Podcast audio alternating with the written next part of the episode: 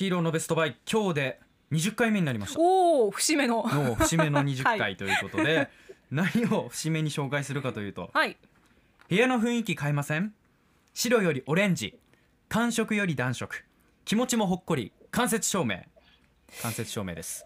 間接照明明。来ましたか。うん。ついに照明まで来ましたね。照明なんですよ。やっぱり。これはねなんかあったかい色の方がいいんですか？ねえそうなんです。これなんでいいのかっていうところも説明するんですけど、はい。まず間接照明って何っていうその概念からのお話なんですけど、うん。なんかこう何かにかませたりとかして、はい。そこから暖色、まあ、いわゆるオレンジ色のうん。電球を通してこうふわっとこう部屋を暖かくしてくれるようなうん。明かりの電気を間接照明だと思ってたんですけどうん。間接照明って言葉の意味だけ調べるとはい。光を天井や壁床などに当ててその反射光で間接的に照らす照明方法らしい。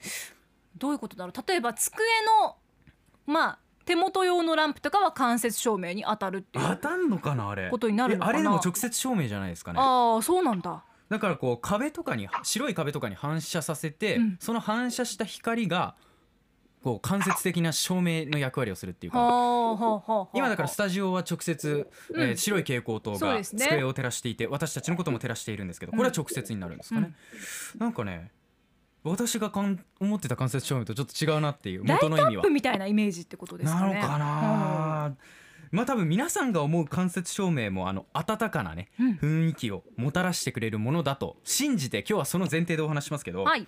まず部屋のメインの明かりじゃなくってこう補助的な形で設置するものを今回ちょっと間接照明と定義します。で形も結構様々ありまして例えば縦に長い棒がありましてそこから枝分かれするように電球がついているものがあったりだとか、クリップ式になっていて取り外しができるタイプもありますしそういうのはこうかませる場所があればどこでも取り付けられる。そして床に置いて下からじんわり暖かなこう光を送ってくれるみたいな、うん。そういうのもあるじゃないですか。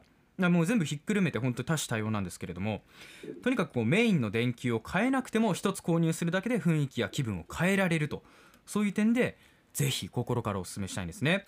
で何がじゃあいいのかと。あとはどんな人どんな部屋におすすめかっていうお話なんですけど私がおすすめするのは白のような寒色タイプあの寒い色で寒色、寒色タイプじゃなくってオレンジのような暖色タイプ落ち着くね。なんか外国の家みたいな感じのイメージってことですか？そうですそうです。私アメリカ人の人に、うん。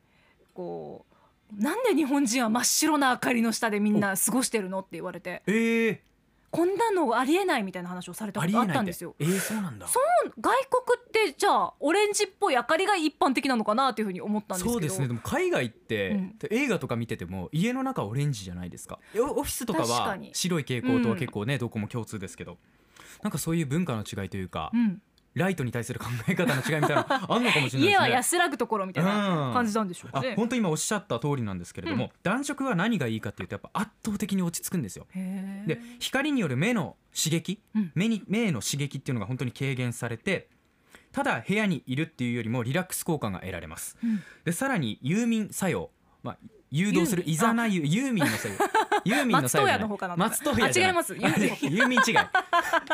マリコさんなんか あれこんなにボケすボケかます感じでしたっけ？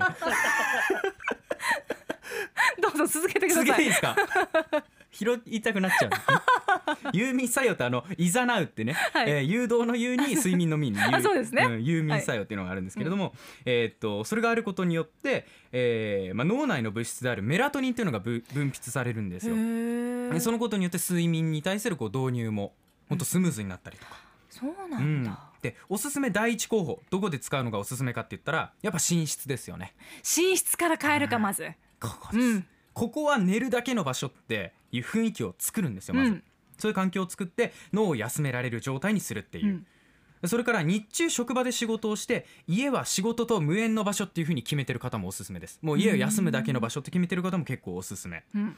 簡単に落ち着かせるっていうふうに結構ね今言ってきましたけれども環境から入らないと意外と体って休まないんですよね。そう。で私も変えたいと思ってはいたんだけど、はいはい。でも LED の電球に変えようと思ったら、結構一つでも値段するじゃないですか、まあそうですね。どっから変えたらいいかなと思ったけど、い。寝室から変えれば、はい。そうそうそうそう、そうですよね。いい感じにこう休める環境はまず作れますよね。そうですそうです。はあ。普通にこうリビングとかからも一気に全部変えるっていうわけじゃなくて、うん。寝室だけ変えるっていうふうにしても、うん。その環境を整えるっていう意味ではすごくいい、まあ、入りなのかなと思いますね。なるほど。うん、で、あのー中くらいのサイズのね手元と例えば3つくらい買って、うん。それを部屋の各ポイントに設置するっていうふうにするだけでも割と温かな雰囲気ってできちゃうんですよ。うん。だこれホームセンターとかで売ってると思うんですけれどもこう手元とねはい。えーパチパチってこう片手でも本当にスイッチ押せるような、うん。まあ簡単なタイプのあると思うんですけれども。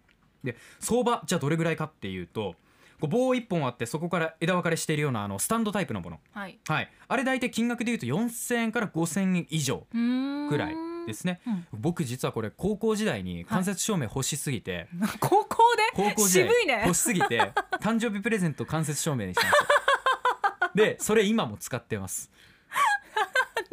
なんでこんな感じなの高校生の時から。いやなんか絶対いいだろうなと思ってそれこそ海外の映画かなんかで見て 落ち着くんだろうなと思ったのがきっかけ、うん、でした。で本当電球1個のね手元タイプの照明とかいろいろあると思うんですけれども、その際にやっぱ注意してほしいのはコードの伸ばしすぎであったりだとか、うん。電球の近くに物を置いてしまうとかってそういうことですね。そう一歩間違えるとちょっと火災の原因になったりするので、うん。まあ延長コードとかもね本当使い方によってはあの危険な時もありますから、うん。使うんであれば埃を適度に取るとかはい。しながらちょっとこう電球をねえ部屋中に張り巡らすみたいなことをやっても 環境を変えられるのかなと私は思っておりますので、うん。ぜひちょっとホームセンターとかで売ってるのでフラッと立ち寄った時に照明コーナーでぜひ見てみてください、はい。